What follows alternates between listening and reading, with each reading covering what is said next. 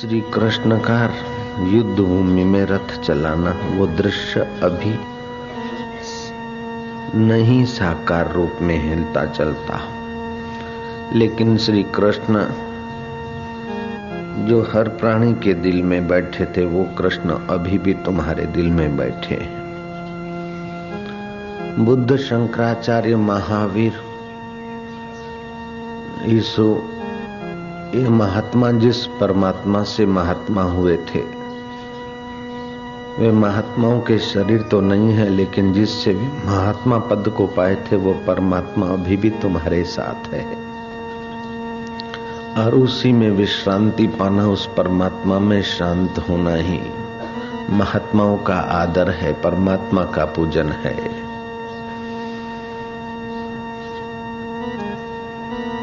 हम उसी परमेश्वर को, उसी महात्मन को, उसी ब्रह्म को, जो प्रकृति सब में व्याप्त है और प्रकृति से परे है, जो सृष्टि की उत्पत्ति, स्थिति और प्रलय का कारण है, उस परमात्मा को हम प्रणाम करते हैं।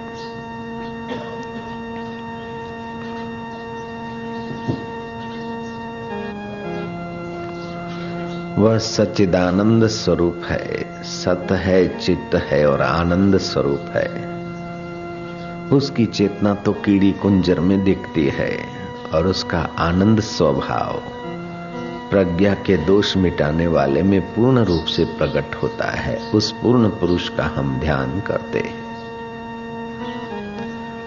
सच्चिदानंद स्वरूपाय, विश्व उत्पत्ति आदि हेतवे हे। तापत्रय विनाशाय कृष्णाय वयम नुमः। हे सच्चिदानंद स्वरूप विश्व की उत्पत्ति स्थिति और प्रलय के कारण स्वरूप हेतु स्वरूप तुझे नमस्कार है तीनों तापों को निवृत्ति करने वाले प्रभु। तू ही सत्य है, ये शरीर और संबंध वस्तुएँ परिवर्तित होती है, लेकिन तू साक्षी स्वरूप जो का दुख आया, बदल गया, सुख में सुख आया, बदल गया दुख में। इन दोनों को देखने वाला तू ज्योति स्वरूप, साक्षी स्वरूप, सोहम स्वरूप। मेरा आत्मा होके बैठा है, प्रभु तेरी जय हो। महारा वालुड़ा मारा कानूड़ा हे मेरे अकाल पुरुष। अजोनिस है बंग और तू गुरु के प्रसाद से मिलता है। गुरु कृपा से, गुरु के उपदेश और करुणा कृपा के प्रसाद से तू प्रकट होता है, प्रभु। हे सच्चिदानंद स्वरूप उत्तरायण को सूर्य का रथ उत्तर के तरफ़ चलता है, अब हमारे भी सोचने का और पाने का लक्ष्य उर्धगामी हो जाए। मिटने वाली वस्तुओं को बहुत पा लिया पाके देखा, मिटने वाले शरीर भी बहुत बार पाए। अब तो अमिट, जिस अमिट से मिटने वाला मिलता है, बिछड़ता है। उस मिले मिलाए से मिलने की अनुभूति हो जाए।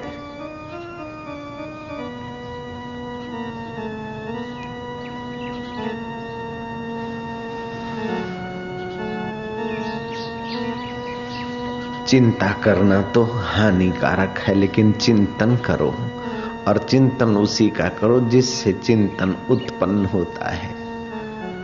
जिससे चिंतन उत्पन्न होता, उसका चिंतन करने से निश्चिंत जीवन का राजमार्ग खुल जाएगा। निश्चिंत सुख का, निश्चिंत ज्ञान का, निश्चिंत आनंद का, निश्चिंत जीवन का, निश्चिंत स्वरूप का राजमार्ग खुल जाएगा।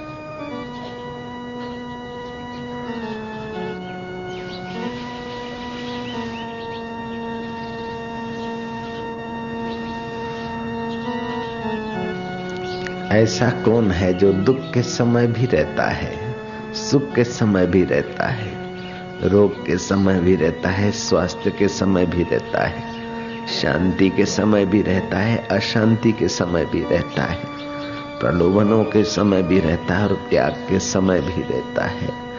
मंदिर में जाते भी रहता है और दुकान पे जाते भी साथ में रहता है। ऐसा वह कौन है? बचपन में भी रहता है, ज्यो का त्यों जवानी में भी रहता है, बुढ़ापे में भी रहता है रुग्ण अवस्था में भी रहता है। मरने के बाद भी रहता है लोक लोकांतर में जाने पर भी जो साथ नहीं छोड़ता, ऐसा कौन है? और कितना दूर है, जरा खोजो तो। ऐसा कौन साथी है? शरीर मरने के बाद साथ नहीं चलता, कुटुंबी साथ नहीं चलते, धन दौलत साथ नहीं चलती, फिर भी जो साथ नहीं छोड़ता, ऐसा कौन है? और कहा है? वैसा सच्चिदानंद है, और जहाँ तुम हो वहीं वो है। वास्तव में वही है, तुम दिखने भर के हो। वो तुम्हारा, तुम उसके। मारा वालुड़ा, मारा सच्चिदानंद, मेरे परमेश्वर, मेरे देवेश्वर।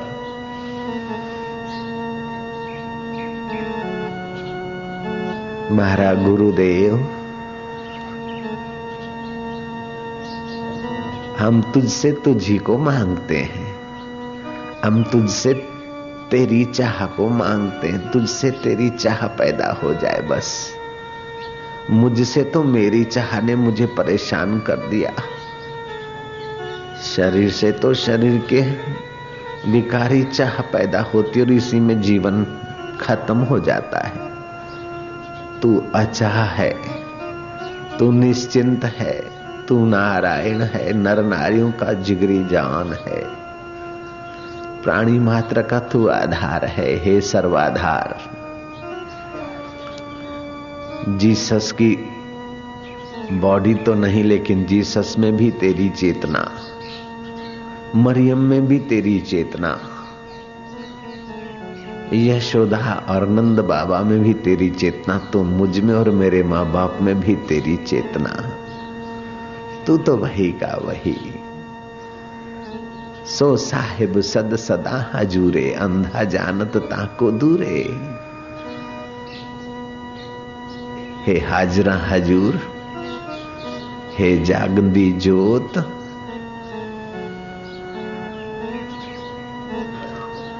हे आद सत जुगात सत। हे सच्चिदानंद सत्य स्वरूप प्रभु।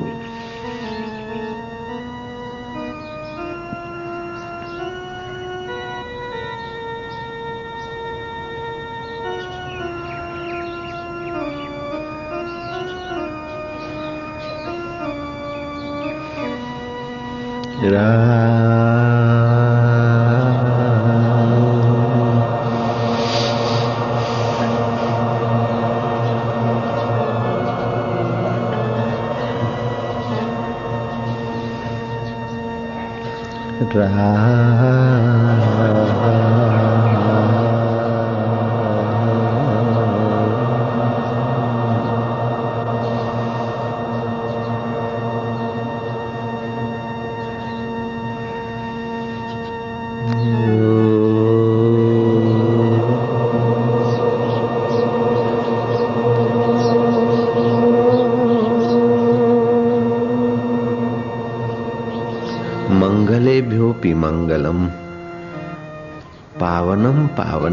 पावनेभ्योऽपि हरे नामेव केवलम। हे हरि, हे प्रभु, हे परब्रह्म, तेरा चिंतन करने से पाप ताप हर लिए जाते हैं, इसलिए तेरा नाम हरि है। तू रोम रोम में रम रहा है, इसलिए ऋषियों ने तुझे राम कहा। तू आनंद स्वरूप है, सबको आनंद के लिए कर्षित, आकर्षित करता और आनंदित करता है। इसलिए तेरा नाम कृष्ण भी है। वसुदेव देवकी के घर तू साकार हुआ, उसके पहले ही वेदों में तेरे कृष्ण नाम की महिमा का गान हुआ जा रहा था। अभी भी है वेदों में तेरे प्यारे नाम का गान। तू हाड़ मास के इस देह में भी परम कल्याणकारी स्मृति सूची देता है। इसलिए तेरा नाम शिव है। अपवित्र शमशान और वागंबर पहने हुए सांप को गले में लपेटे हुए भी तू पूजा जाता है। शिव के गले में सांप होते तो पूजे जाते, अकेले होते तो मारे जाते हैं। ऐसे जो तेरे आत्म शिव में टिके हैं, उनके हाथों में और गले में संसार का व्यवहार हो तभी भी आदर्श माना जाता है। हे शिव स्वरूप, और तेरा चिंतन, तेरा अवलंबन छोड़कर बड़ा तीस मार खान हो, फिर भी उसे तनाव और हार्ट अटैक की मुसीबतें घेरी रहती है। जो तुझ में आता है, वो निश्चिंत जीवन जीता है, निर्द्वंदता का अनुभव करता है। तू प्रकृति से परे है, तू मेरा आत्मा है, तू परमात्मा है। तू ईसा का, ईसा है मूसा का, मूसा है मोहम्मदों का आधार है। पीर पैगंबरों का जिगरी जान है तो हमारा भी वही तो सच्चिदानंद है। रियो।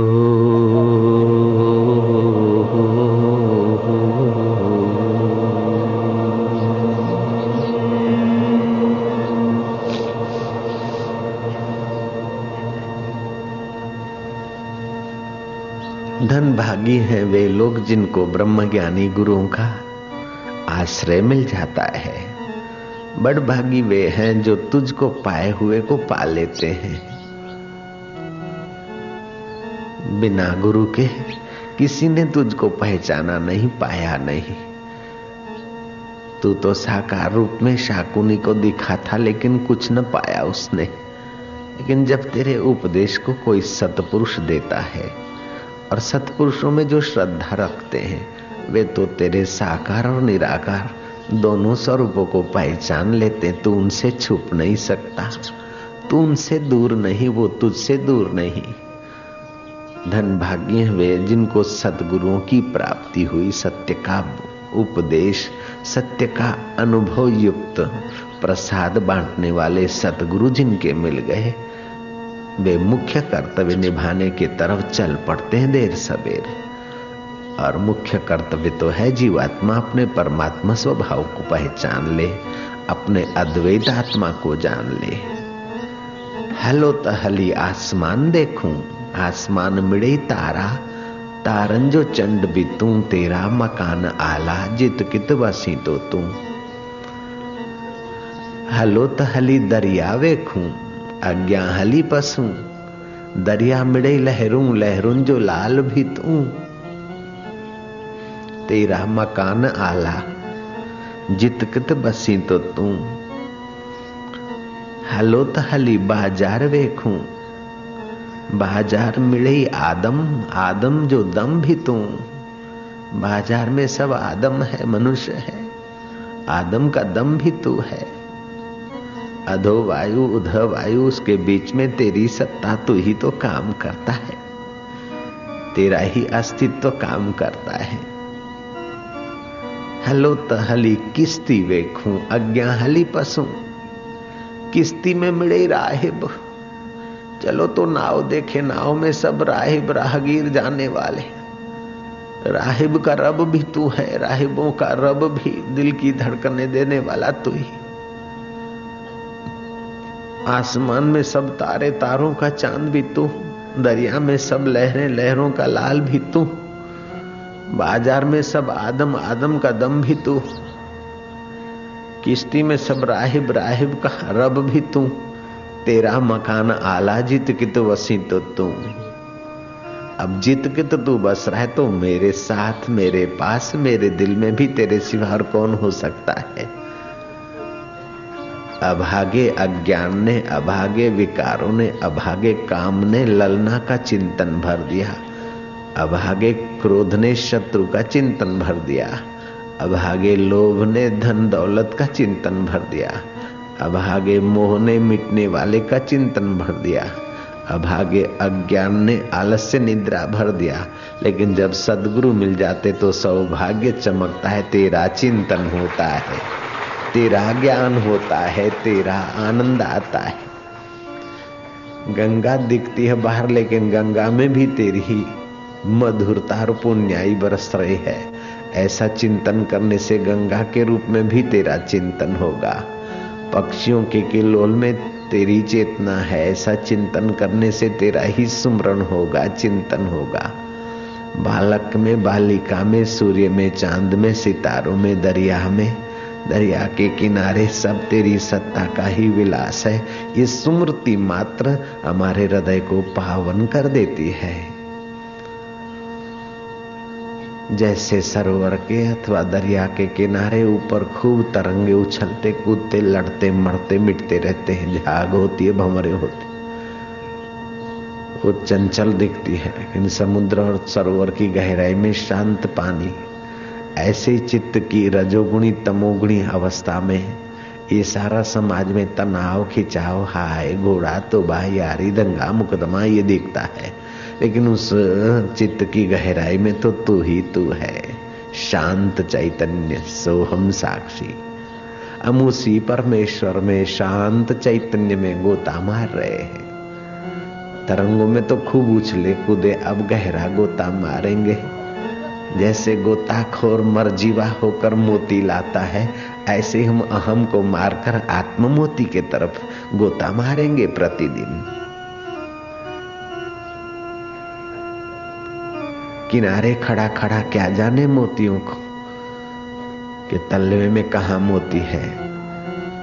जो मर जीवा है, वही तलवे में पहुँचता और मोती पाता है। जिन खोजा तिन पाया गहरे पानी बैठ। मैं पूरी डूबन डरी रही किनारे बैठ। देह को मैं मानना ये किनारे बैठे और आत्मा को मैं मानकर गोता मारना। चैतन्य स्वरूप में यही गहरा गोता है। समुद्र में गोता, या दरिया में गोता है, या जलाशय में गोता, मारने से तो ठंड का भय रहता है, डूबने का भय रहता है, मरने का भय रहता है। और यहाँ गोता मारने का, मरने का भय मिट जाता है, संसार में डूबने का भय मिट जाता है, अमरता का आनंद आने लगता है। हम उसी आत्मा में गोता मार रहे हैं। जहाँ ठंड का भय नहीं, मरने का भय नहीं, दुख का भय नहीं, वहाँ निर्भय पद है। निर्भव जपे, सकल भव मिटे, संत कृपाते प्राणी छूटे। हम उस निर्भव निर्वैर का चिंतन कर रहे, उसी में तल्लीन होते जाएँगे।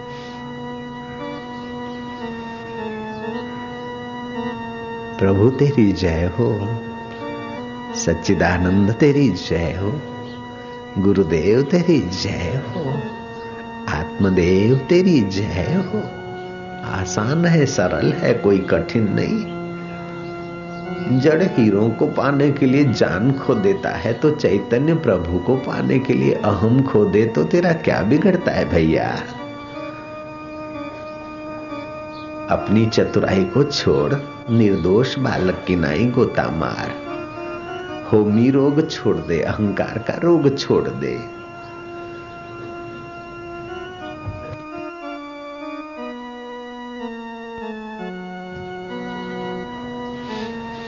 जैसे नींद में चला जाता है, सब छोड़कर, सब चिंतन छोड़कर। जब तक चिंतन करता कि मैं सो रहा हूँ तो सो सो रहने का चिंतन है तो नींद नहीं आएगी। मैं धनवान हूँ, मैं गरीब हूँ, मैं अमीर हूँ, मैं सुखी हूँ, मैं दुखी हूँ, ये चिंतन नींद नहीं आने देता। ऐसे ही ये चिंतन मैं फलाना हूँ फलाना हूँ, वो आत्म शांति का प्रसाद नहीं आने देता। छोड़ दे मैं फलाना फलानी, बस मैं थारो तू मारो। मैं तेरा तू मेरा, और मैं तो हूँ नहीं, तू ही तू। बिंदु नहीं, सिंधु ही सिंधु। निमक की पुतली गई, समुद्र का जरा नाप लेने था लेने। समुद्र हो गई, ऐसे ही बुद्धि जाएगी उस बुद्धिदाता में, बस उसमय हो जाएगी। सो जाने जासु देहु जना ही जानत तुम ही तुम ही हो जाए तुलसीदास कहते तुमको जानने से तुम्हारा रूप हो जाता है। इसलिए संत भगवत रूप हो जाते संत भगवंत, वपु तो दो लेकिन तत्व एक। चलता, फिरता, लटका करता, ब्रह्म अगर देखना है तो या तो कृष्ण में देखो या तो जिसके हृदय में ब्रह्म ज्ञान हुआ, उस ब्रह्म ज्ञानी को देखो।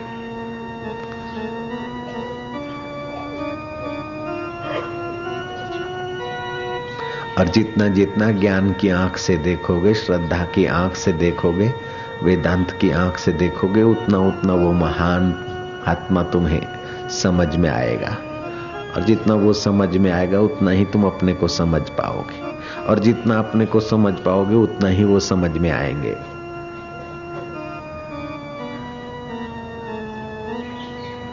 और फिर ये समझोगे कि समझ से पार है। आखिर में ये समझ आ जाएगा कि समझ से पार है। सारी समझ इसी से उठती है और कोई समझ इसको नहीं पकड़ सकती। दुनिया की सारी बुद्धियाँ ज़ोर मार के थक जाए। हार मान ले वहाँ से वेदांत का। श्री गणेश होता है, दी बिगनिंग होता है।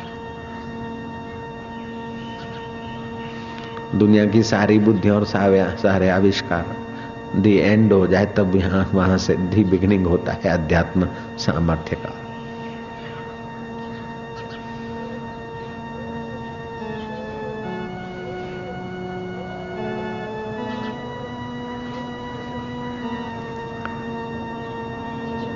ईसा के पहले भी सृष्टि थी तो सृष्टि बनाने वाला उससे पहले है।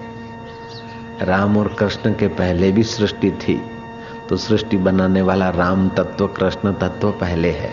और वो ईसा और कृष्ण और राम या बुद्ध अभी नहीं, लेकिन वो अभी भी है जिसकी सत्ता से सृष्टि चल रही है। जिसकी सत्ता से तुम्हारा दिल धड़कने ले रहा है। सो साहेब सद सदा हजूरे। अंधा जानत को दूरे। सच्चे हृदय से भगवान को, गुरु को प्रार्थना करो, प्यार करो तो तुम वहीं पहुंचोगे जहाँ वो है। जहाँ भगवान नित्य रमण करते हैं, गुरु नित्य रमण करते हैं, तुम वहीं जाना चाहो तो उन्हीं के चिंतन में तल्लीन हो जाओ। तुम जिसका चिंतन करते हो, वहीं पहुँच जाते हो।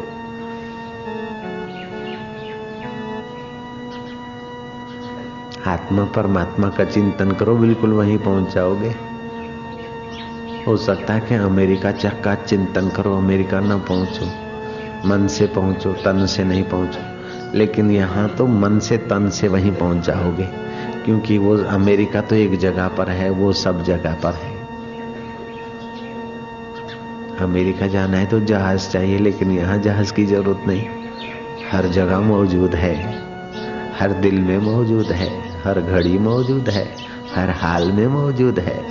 हर देश में मौजूद है। हर काल में मौजूद है। हर वक्त मौजूद है। सो साहिब सद सदा हजूरे। हाजना हजूर। आद सत, जुगात सत, है भी सत, नानक हो से भी सत। उसमें डूबने से, उसकी स्मृति में, उसके ज्ञान में गोता मारने से सब पूर्ण कर्तव्य हो जाते हैं। स्नातम थे न सर्वतीर्थम, उसने सारे तीर्थों में स्नान कर लिया। दातम तेन सर्वदानम, उसने सब कुछ दान कर दिया। कृतम तेन सर्व यज्ञ उसके द्वारा सब यज्ञ संपन्न हो गए। ये न क्षणम मन ब्रह्म विचारे स्थिरम कर तो आज इसने एक क्षण भी उस ब्रह्म परमात्मा में अपने मन को स्थिर किया है। सब तरती, वो तो तर जाता है लोकांतार्यति लोगों को भी तार लेता है। सतृप्तो भवती, वह तृप्त होता है, स अमृतो भवती, वह अमृतमय हो जाता है। स्वर्ग के अमृत की बात नहीं है। स्वर्ग का अमृत पीने से तो पुण्य नष्ट होते। और अप्सराएँ मिलती है और ध्यान का ब्रह्म ज्ञान का अमृत पीने से पाप नष्ट होते और परमात्मा मिलता है। स्वर्ग के अमृत में क्षय अतिशय है और अंत में पतन है। और यहाँ क्षय अतिशय और पतन नहीं, मुक्ति है, माधुर्य है।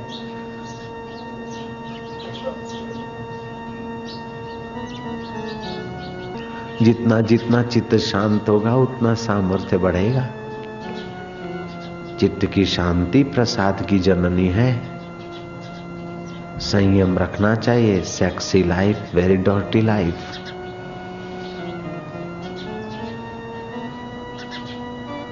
काम विकार मति को, शरीर को और मन को कमज़ोर कर देता है। इसीलिए जीवन में संयम ही बहुत ज़रूरी बिना संयम के ये अमृत नहीं मिलता। शराब, मांस, सिगरेट, बीड़ी, काम, विकार, ये बहुत बहुत हार्मफुल है। जो हो गया, सो हो गया। अब लाइफ नए ढंग से स्पिरिचुअल एक्सपीरियंस करो, अनुभूति करो।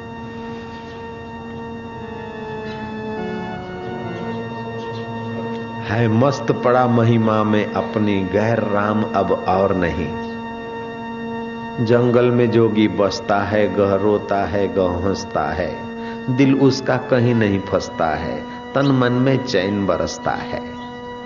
दिल फंसा तब फंसा।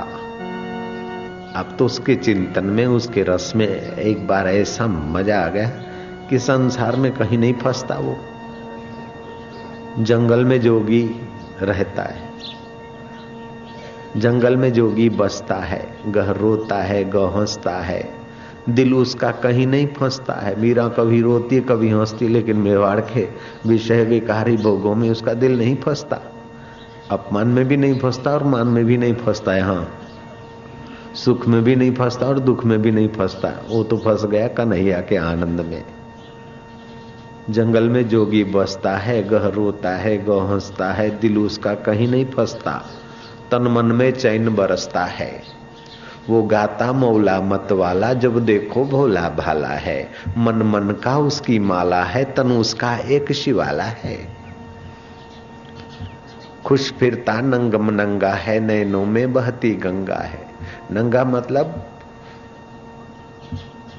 अन्नमय कोश, प्राणमय कोश, मनोमय कोश, विज्ञानमय कोश और आनंदमय कोश, ये पाँच कोश जिस पर है। उस कोशों को शरीर को मैं नहीं मानता। जिनकी सत्ता से कोश है, उसको मैं जानता, मानता है। इसका मतलब है नंगा, कपड़े फेंक दिया तो कोई बड़ी बात नहीं, लेकिन बेवकूफ़ी फेंक दिया। वो खुश फिरता, नंगम नंगा है। नैनों में बहती गंगा है। उसकी निगाहों में ब्रह्म ज्ञान का रस बहता है। आध्यात्मिक वे उस बरसते हैं उस ब्रह्म ज्ञानी के निगाहों से। इसीलिए नानक ने कहा ब्रह्म ज्ञानी की दृष्टि अमृत वर्षी ब्रह्म ज्ञानी का दर्शन बड भागी पावई। ब्रह्म ज्ञानी को खोजे महेश्वर ब्रह्म ज्ञानी आप परमेश्वर ब्रह्म ज्ञानी का कथ्य न जाए अद्दा खुर अद्दा नानक ब्रह्म ज्ञानी सबका ठाकुर। खुश फिरता नंगम नंगा है, नैनों में बहती गंगा है, जो आ जाए सो चंगा है, दिल रंग भरा मन रंगा है। वो गाता मौला मत वाला जब देखो भोला भाला है, मन मन का उसकी माला है, तनु उसका एक शिवाला है। पास उसी के पंछी आते, ये जिज्ञासु रूपी पंछी आते, साधक रूपी। पास उसी के पंछी आते, दरिया गीत सुनाता है। वह आत्म दरिया उसको गीत सुनाता है। जंगल में जोगी बसता है, गह रोता है गहसता है, दिल उसका कहीं नहीं फंसता है। तन मन में चैन बरसता है। वही सच्चा जीवन है, मनुष्य जीवन इसी जीवन को पाने के लिए है। खाना पीना, बच्चों को पैदा करना प्रॉब्लम आए तो घबरा जाना और सुख आए तो पूछ हिलाना, ये तो कुत्ता भी जानता है। सुख में सुखी, दुख में दुखी तो कुत्ता भी होता है। लेकिन मनुष्य वह है कि सुख को सौंपना और दुख को सौंपना, आत्मा को अपना, जान ले वो निहाल हो जाए। हिमालय को भगवान पवित्र क्यों कहते हैं? कि वहाँ सिद्ध पुरुष रहते हैं, अनादि काल से साधना करने वाले लोग रहते हैं, और वहाँ से ही श्रेष्ठ तीर्थ गंगा जी निकलती है, यमुना जी निकलती है। योगी रहते हैं तपस्वी रहते हैं ब्रह्मज्ञानी रहते हैं। दुनिया की ठंडी नदियाँ बहुत सारी है। बर्फीली नदियाँ तो कनाडा में भी है है ना? और वहाँ भी है, अमेरिका में भी। लेकिन गंगा जल के लिए विज्ञानी हैरान है। कि आखिर गंगा जल और भी तो ठंडी नदियाँ है। उनका पानी बिगड़ जाता है और गंगा जल क्यों नहीं बिगड़ता है? हरिद्वार के आठ किलोमीटर ऊपर चिल्ला। वहाँ थर्मल पावर हाउस बना। वहाँ का जो मेन आदमी था बनाने वाला, वो मेरा थोड़ा भक्त था। उसने कहा, बापू, निर्विघ्न काम पूरा हो। सैकड़ों करोड़ों का है। आप जरा चलो तो एक बार मैं गया, फिर दूसरी बार भी मुझे, दूसरे साल गया था तो दूसरी बार भी वो ले गया, सारा दिखाया उसने। तो उसने बताया कि बापू, हम लोग वो बड़ी पहुँच वाले थे वो लोग, और वैज्ञानिक ढंग से भी अच्छा जानते थे इंजीनियर इंजीनियर अच्छे थे। आर्किटेक्ट कि बापू, फलानी तारीख विज्ञानी लोग आए गंगा जी का ये प्रभाव कैसे उसकी जाँच करने के लिए?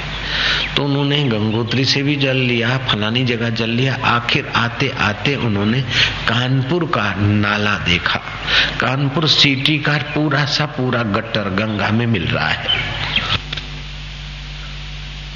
उन विज्ञानियों ने कानपुर के गट्टर का पानी लिया। गंगा में मिलते समय, गंगा में भी जुड़ा नहीं, वहाँ का बोतल लिया। लेबोरेटरी में चेक करने के लिए। और गटर मिलकर आठ फीट गंगा के जल के साथ मिक्स हुआ, फिर दूसरा वो बोतल लिया।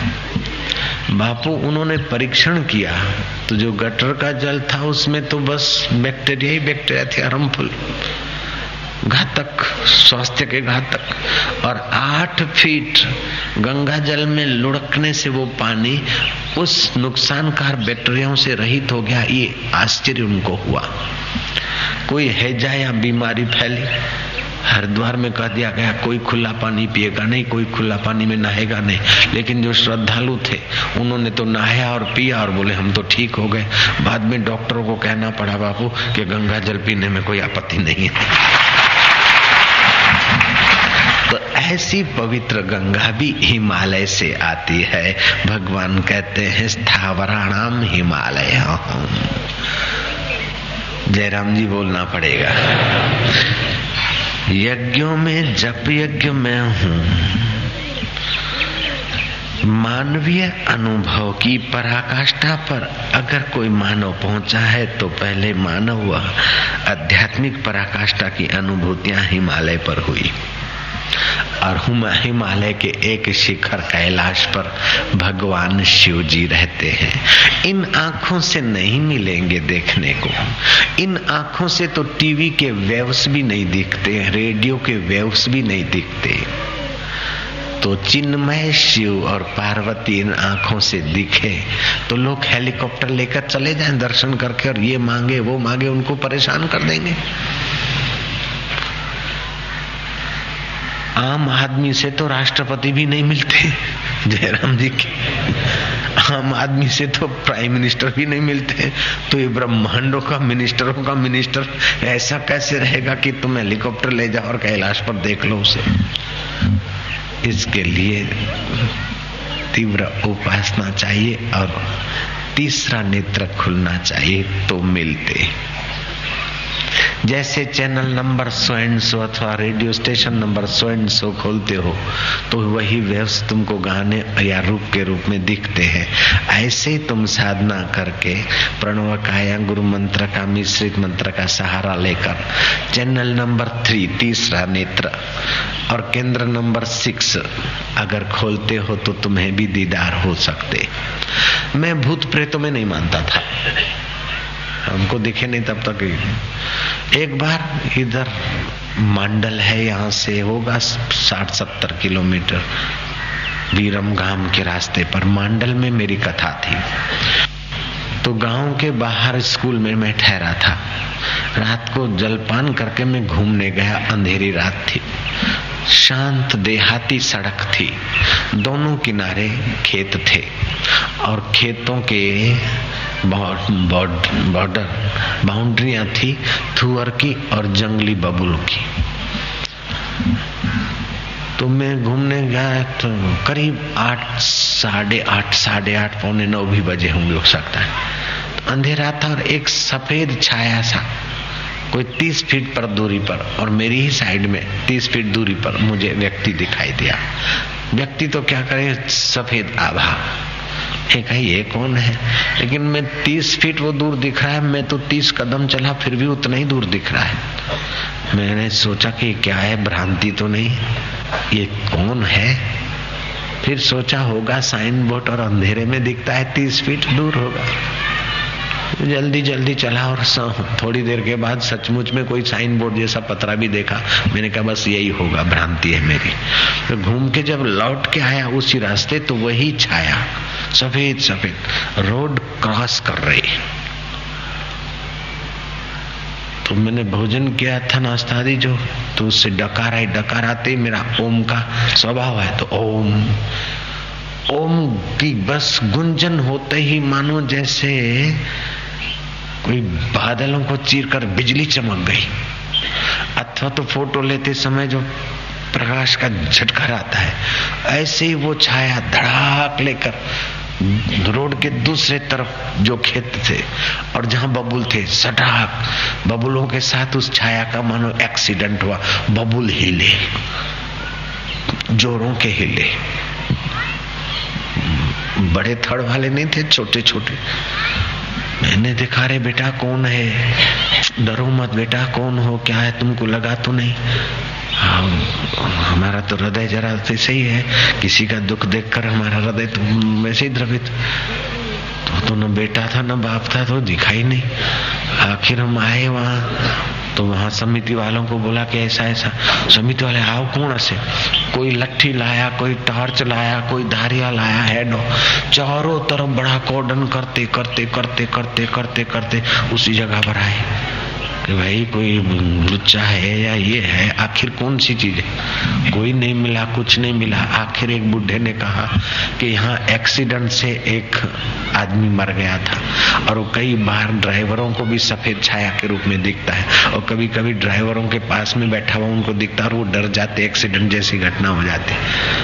वही होगा और बाबू, आज ओमकार के गुंजन से उसकी कोई सदगति हो गई होगी। मैं क्या, चलो जो हुआ।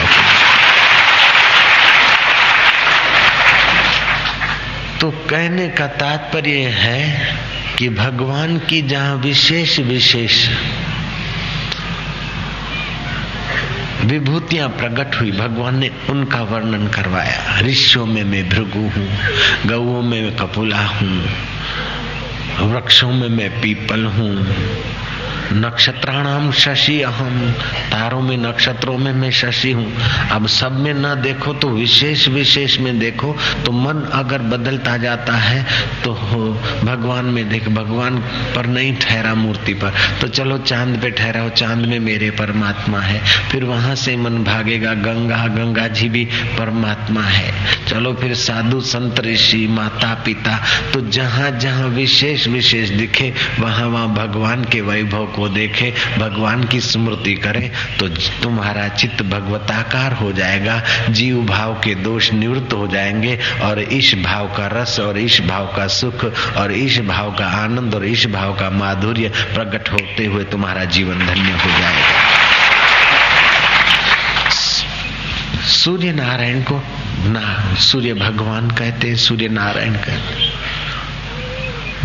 तो जब सूर्य दिखे तो उसमें मेरे नारायण का तेज है और चंदा दिखे तो उसी में मेरा नक्षत्राणाम शशि हम, मेरा परमेश्वर है।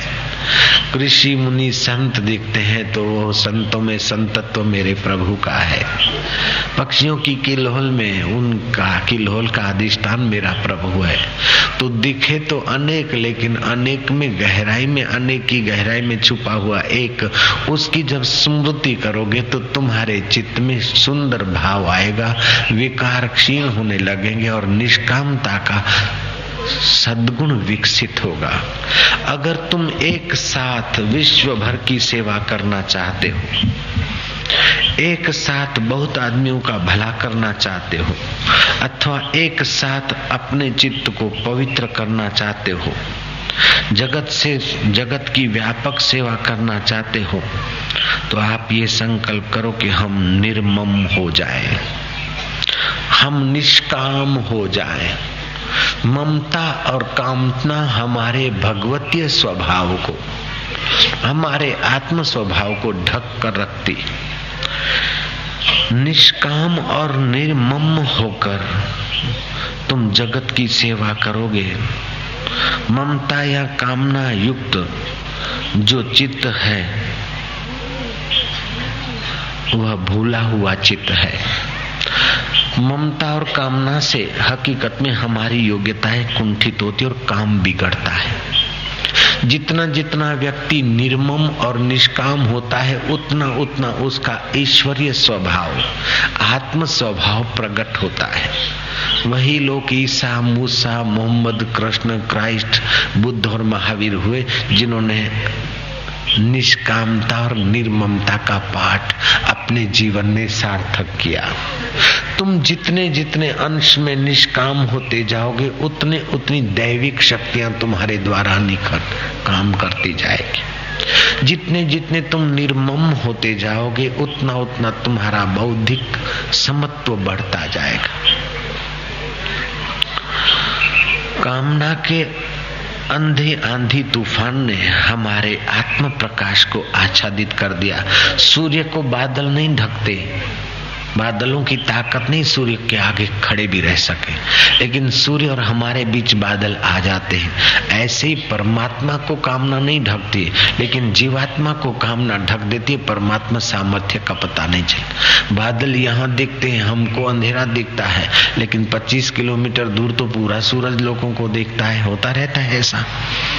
तो सूरज को बादलों ने नहीं ढाका। हमारी आँखों की जहाँ तक की कैपेसिटी है, वहाँ तक या उससे और थोड़ा ज़्यादा तक बादल है।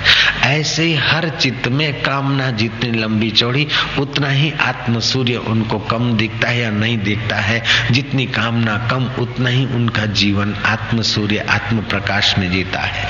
और उतना ही वे लोक संग्रह के कार्य में सफल होते हैं। उतने ही वे स्वस्थ रहते हैं, उतने ही वे प्रसन्न रहते हैं, उतने ही वो अपने और समाज के जीवन को उन्नत करने में सफल हो जाते हैं, जो निष्काम और निर्मम है। स्वार्थी मनुष्य सोचता कि अपने का मलेगो अपने का मलेगो अरे, जो मलेगो वे छूट जाएगो अपने का अपने का मलेगो ये सोचना छोड़ दे। लोकारो भलो वेगो अपने का जोईजे नहीं। तो थोरने जो मलेगो वो तो दुनिया जानेगी कहीं मले थने। निष्काम और निर्ममता से जो मिलता है वो सकामी और ममता वाले के भाग्य में कहा है? जितना जितना जीवन में निष्कामता आएगी, निर्ममता आएगी, उतना उतना जीवन भारहीन चिंता रहित worryless, egoless tensionless happiness spiritual happiness निष्काम और निर्मम हुए बिना अकर्तव्य की भूल नहीं मिटेगी। जो बिन ज़रूरी है, अकर्तव्य अकर्तव्य करेंगे तो फल कड़वे आएँगे और कर्तव्य पालेंगे तो कड़वे फल मीठे आएँगे। जिस समय जो हमारा कर्तव्य है, वो करते हैं तो फल मीठे आते हैं। लेकिन कर्तव्य की जगह पर अकर्तव्य करते तो फल कड़वे आते उस समय चाहे पता न चले। समझो, दिन है तो हमें काम करना चाहिए, नहाना, धोना, खाना, पीना, ये वो करना चाहिए। और रात्रि है तो सोना चाहिए। लेकिन रात्रि को खाए, पिए और धोए, कमाए और दिन को सोए सोए तो वो मज़ा नहीं आता जीवन के तालबद्धता का। ऐसे ही जो काम जिस वक्त करना है अथवा जो काम जिसकी सत्ता से होता है, उस सत्ताधीश को पहचानने के लिए निष्कामता आएगी, निर्ममता आएगी। उतना उतना आत्मबल बढ़ जाएगा। कामना किसी वस्तु की होती है, किसी अवस्था की होती है किसी परिस्थिति की होती है। वस्तु, व्यक्ति और परिस्थिति की कामना होती है। अगर काम ममता भी वस्तु, व्यक्ति और परिस्थिति की होती है तो कामना और ममता वस्तु, व्यक्ति और परिस्थिति की होगी। अगर कामना से वस्तु, व्यक्ति, परिस्थिति मिली तो उसमें सुख बोध की, सुख भोगने की इच्छा हुई तो हमें उसमें दास्ता आ जाएगी और सुख भोग की दास्ता हमारे आत्म सुख को दबा देगी। ये सुख भोग की दास्ता, ये बदलियाँ है आत्म सुख से वंचित कर देगी। वस्तु, व्यक्ति और परिस्थिति से जो सुख मिलेगा, वो वस्तु भी हट जाएगी। व्यक्ति भी हट जाएगा, परिस्थिति भी बदल जाएगी। तो जो नहीं मिला था, कामना पूर्ति, कामना के पहले जो स्थिति थी, और कामना पूर्ति हो गई, कामना मिली, की वस्तु, व्यक्ति, परिस्थिति मिली, आखिर हट गई तो फिर हम वहीं पहुँच गए जहाँ थे। तो हमारा तो समय ही खराब हुआ, और क्या हुआ? कामना होती है वस्तु, व्यक्ति और परिस्थिति की। और ऐसी वस्तु मिल गई, ऐसी व्यक्ति मिल गई, ऐसी परिस्थिति मिल गई और उसके भोग में लग गए तो जड़ता, पराधीनता और हीनता आ जाएगी। लेकिन वस्तु व्यक्ति परिस्थिति की कामना नहीं किया, लेकिन वस्तु व्यक्ति परिस्थिति का सदुपयोग किया। दुख की परिस्थिति आई तो सदुपयोग किया, सुख की परिस्थिति आई तो सदुपयोग किया। सुख सुखद व्यक्ति आई तभी भी, और दुखद व्यक्ति आई तभी भी। इनका जब सदुपयोग किया, मानो दुख आया, या दुखद परिस्थिति आई, या दुखद वस्तु आई तो उसका सदुपयोग किया तो साधन बन जाएगा। महाराज, दुख का सदुपयोग कैसे करें? सुख का सदुपयोग तो समझ गए कि सुख अंदर ठांसने के लिए नहीं है, सुख बांटने के लिए है। तो सुख का सदुपयोग होने से आपका सुख व्यापता जाएगा, बड़ा होता जाएगा। लेकिन बड़ा होता जाए, इस इच्छा से करोगे तो नहीं होगा।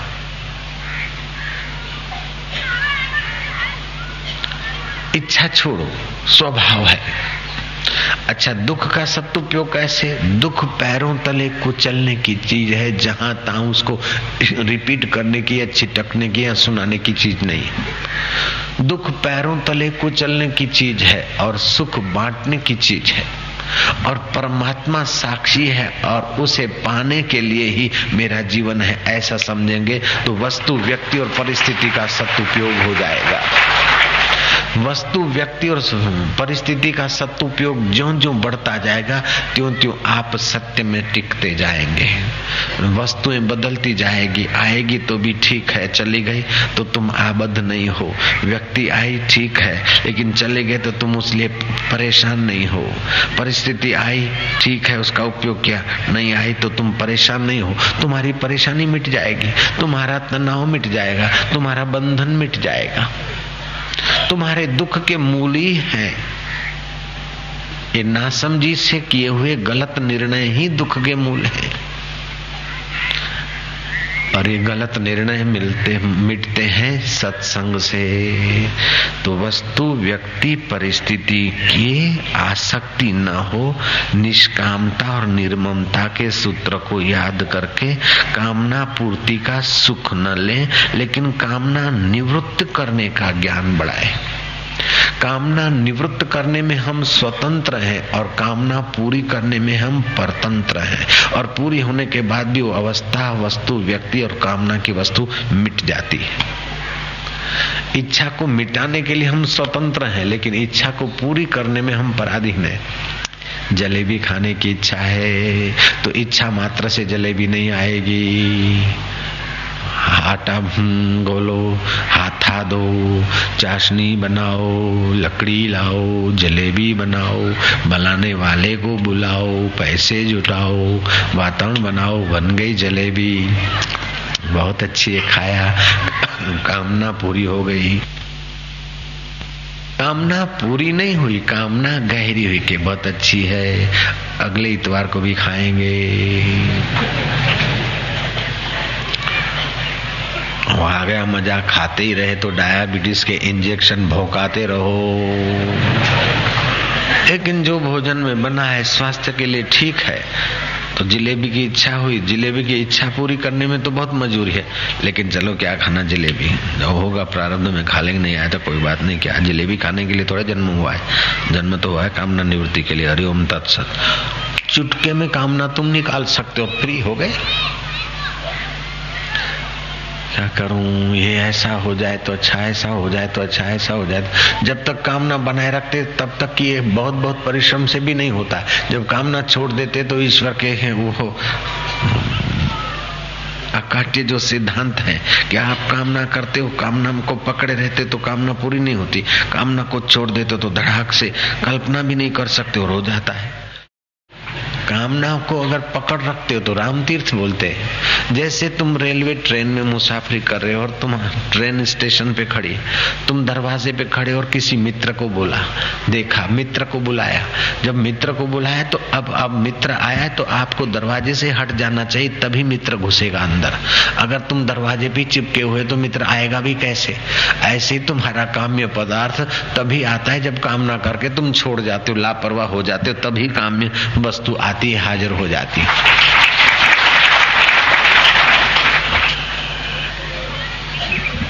भागती फिरती थी दुनिया, जबकि तलब करते थे हम। ये मिल जाए, ऐसा कुछ मिल जाए, ऐसा कुछ मिल जाए तो दूर ही दूर रहता था। जब उसको छोड़ दिया तो वही चीज़ें पीछे पीछे लग गई। भागती फिरती थी दुनिया, जबकि तलब करते थे हम। अब की ठुकरा दी तो वो बेकरार आने को है। ऐसी वस्तु का, व्यक्ति का, परिस्थिति का सुख लेने की कामना आए तो उखाड़ के फेंक दो। अपने आप वो ठीक होने लगेगा। ये सुखी होने का और शहनशाह होने का तरीका है। कोई मेहमान होते, आप भोजन परोसते, नहीं नहीं, बस बस बस, कोई कामना नहीं तो मेहमान प्यारा लगता है और उसकी ज़्यादा खातरदाई होती है और उसको कुछ देने की इच्छा होती। और दूसरे कोई मेहमान आते भाभी रसोई तो आज क्या बनाओगी? बोले भैया ये ये बनाऊँगी। तो पनीर की भाजी बाज़ार बना दो। भाभी बनाएगी तो सही पनीर की भाजी लेकिन पनीर की भाजी में हूँ हम्म, भी डाल देगी अंदर के ये मेहमान कैसा आया? अरे। जो कामनाएँ छोड़ता है वो तपस्या में भी सफल हो जाता है। दुनिया भर की कामनाएँ करता रहेगा तो तपस्या कब करेगा? कुछ अंश में कामनाएँ छोड़ता है, लेकिन तपस्या करता है कुछ बड़ी कामना पूरी करने के लिए, छोटी कामना छोड़ता है। तपस्या करने से शक्ति आती है, इसमें कोई दो राय नहीं। तपस्या करने से शक्ति आएगी, चाहे भगवान को मानो, चाहे भगवान को गालियाँ दे बैठो, फिर भी शक्ति आएगी, भगवान का विधान है। चाहे तुम रोलिंग पार्टी को मानो, चाहे रोलिंग पार्टी को गाली देते हो, लेकिन तुम नौकरी करते हो तो पगार मिलेगा, सीधी बात है। जयराम जी की। धंधा करते हो तो मुनाफा होगा। चाहे रोलिंग पार्टी के फेवर वाले हो, चाहे अनफेवर वाले हो। ऐसे तुम तपस्या करते हो, चाहे फिर भगवान को मानते हो, चाहे नहीं मानते हो। लेकिन तपस्या का फल मिलेगा। भगवान को मानते हो तो माधुर्य, आनंद, उल्लास और सफलता आसानी से आएगी। और नहीं मानते हो तो ज़्यादा मजूरी से और सफलता नश्वर मिलेगी। लेकिन मिलेगी ज़रूर तो तपस्या से शक्ति आती है। सामर्थ्य आता है। लेकिन कामना की निवृत्ति तपस्या से नहीं होती है। कामना की निवृत्ति तो सत्संग से होता ही है और फिर पर ब्रह्म परमात्मा की प्राप्ति होती है। तो तपस्याओं से भी सत्संग ऊँचा हो गया। ये सतयुग को आरंभ हुए 200 वर्ष हुए थे उस समय। वशिष्ठ जी महाराज काकभूषण से मिलने गए और काकभूषण चिरंजीवी थे, कई परलय उन्होंने देखे थे, उन्होंने ऐसा योग सामर्थ्य पा रखा था। तो जो जो मुझे सुमरण है वो मैं कहता हूँ, बारह वक्त तो भगवान श्री राम आए और सोलह बार श्री कृष्ण ने अवतार लिया। ये भी मुझे सुमरण है। चार बार वेद व्यास जी आए और महाभारत रचा, ये भी मुझे सुमरण है। और एक बार ऐसी भी सृष्टि हुई कि उस सृष्टि में पुरुष ही गर्भ धारण करते थे। किसी को बोलना मत, है? युग वशिष्ठ की बात है। आम आदमी को आजकल बुद्धि ऐसी हो गई कि मानने कोई तैयार नहीं। तो काय को बोलना? लेकिन ये सृष्टियाँ होती रहती, बदलती रहती और कामना वश जीव न जाने कितनी कितनी सृष्टियों में पैदा हुआ। वस्तु, व्यक्ति, परिस्थिति की कामना की। वस्तु मिली, न मिली मिली तो उसमें फंसा, न मिली तो दुखी हुआ। व्यक्ति मिली तो फंसा न मिला तो दुखी हुआ। परिस्थिति मिली तो फंसा न मिला तो दुखी हुआ। दोनों बाजू बेचारे ने थप्पड़ खाई। और जिन्होंने कामना ही छोड़ दी, उनको वस्तु, व्यक्ति, परिस्थितियाँ तो मिलती रहती। वो उनका सदुपयोग करके अंदर में सत में ठहर जाते हैं, वो मुक्त हो जाते और बाकी के लोग चक्कर खाते रहते हैं। इसलिए आज की इस बात को जीवन में उतारना, जितना हो सके कामनाओं को कम करते जाना। वस्तु की, व्यक्ति की, परिस्थिति की कामनाओं को हटाते जाना। तो जो जो कामना हटती जाएगी, कंकड़ पत्थर हटते जाएँगे तो फिर बोर हो जाएगा, पानी प्रकट होगा। ऐसे ही कामना हटती जाएगी तो परमात्मा का सुख, परमात्मा का सामर्थ्य, परमात्मा का आनंद, परमात्मा का ज्ञान प्रकट होता जाएगा। निष्कामता से ऐश्वर्य आता है। निष्काम व्यक्ति प्रसन्न रहता है। निष्काम व्यक्ति निर्वैर होता है। निष्काम व्यक्ति निर्भय होता है। निष्काम व्यक्ति समता के साम्राज्य पर आसीन होता है। मुदिता, शांति, आनंद स्वतः सिद्ध उसके शांत हृदय में प्रकट होता है और निष्काम व्यक्ति अपने चित्त में स्वस्थ रहता है। तुम इतना तो अनुभव कर सकते हो। कि अगर तुम्हें अपना स्वार्थ नहीं और किसी के लिए गांधीनगर या दिल्ली जाते हो, अपने लिए कोई कामना नहीं, तब आप जब बात करते हो तो आपकी बात में बल होता है, पावर होता है। और जब आपकी कोई कामना है तो आप बात करते नहीं तो अंदर से सुकड़ सुकड़ के करते हो, आपकी पूरी योग्यता नहीं निखरती है। जयराम जी की। जब जब तुम कामना लेकर कोई काम करते हो तो आपकी योग्यता निखरती बहुत लिमिटेड है। और आपका स्वार्थ नहीं, और निस्वार्थ होकर बोलते हो तो आपकी वाणी, आपका विचार, आपका प्रभाव अद्भुत होता है। प्रवचन करने वाले भी जब अपना वोट की कामना से बोलते, या अपना कुछ कमाने की कामना से बोलते, या कुछ सत्संग के बहाने भी अपना कुछ कमाने की भावना से बोलते तो उनकी वाणी का इतना समाज पर जादू नहीं लगता है, जितना निर्मम और निष्काम महापुरुषों की वाणी का जादू लग जाता है। वया जादूहणी वया जादूहणी, अल्लाह, वया जादूहणी, मुझे जिय में जोगी, वया जादूहणी। मुझे जिय में जोगी। तिन सामिन खेत संभारिया थी। करे याद उनन जी, रहमत खे।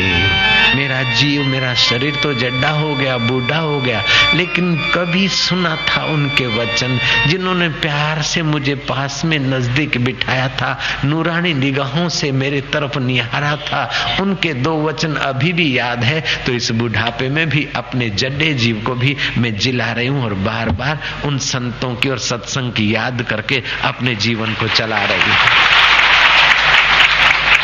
मरते समय भी सत्संग की बात याद आ जाए अथवा प्रणव का उच्चार हो जाए, कृष्ण कहते, प्रयाण काले पी, संसार से विदाई लेते समय भी अगर प्रणव का ध्वनि आ जाता है तो सदगति होने में कोई संदेह नहीं। पुण्यों को तो पुण्य प्रदान करता है, पुण्यशालियों को तो पावन करता है, लेकिन भगवान का नाम पापियों को और पापों को भी पावन करता है, ऐसा ज्ञानेश्वर महाराज कहते हैं। तो आप हिमालय में जाकर तपस्या करें, ये तो मैं आग्रह नहीं कर सकता हूँ, लेकिन तुम जप यज्ञ तो कर सकते हो। हरड़े लगे न फिटकड़ी और रंग चोखा आए। न सामग्री चाहिए, न कुंड चाहिए, न घी चाहिए, न तिल चाहिए, न जव चाहिए। जहाँ बैठे उठाई माला, जप करने लगे।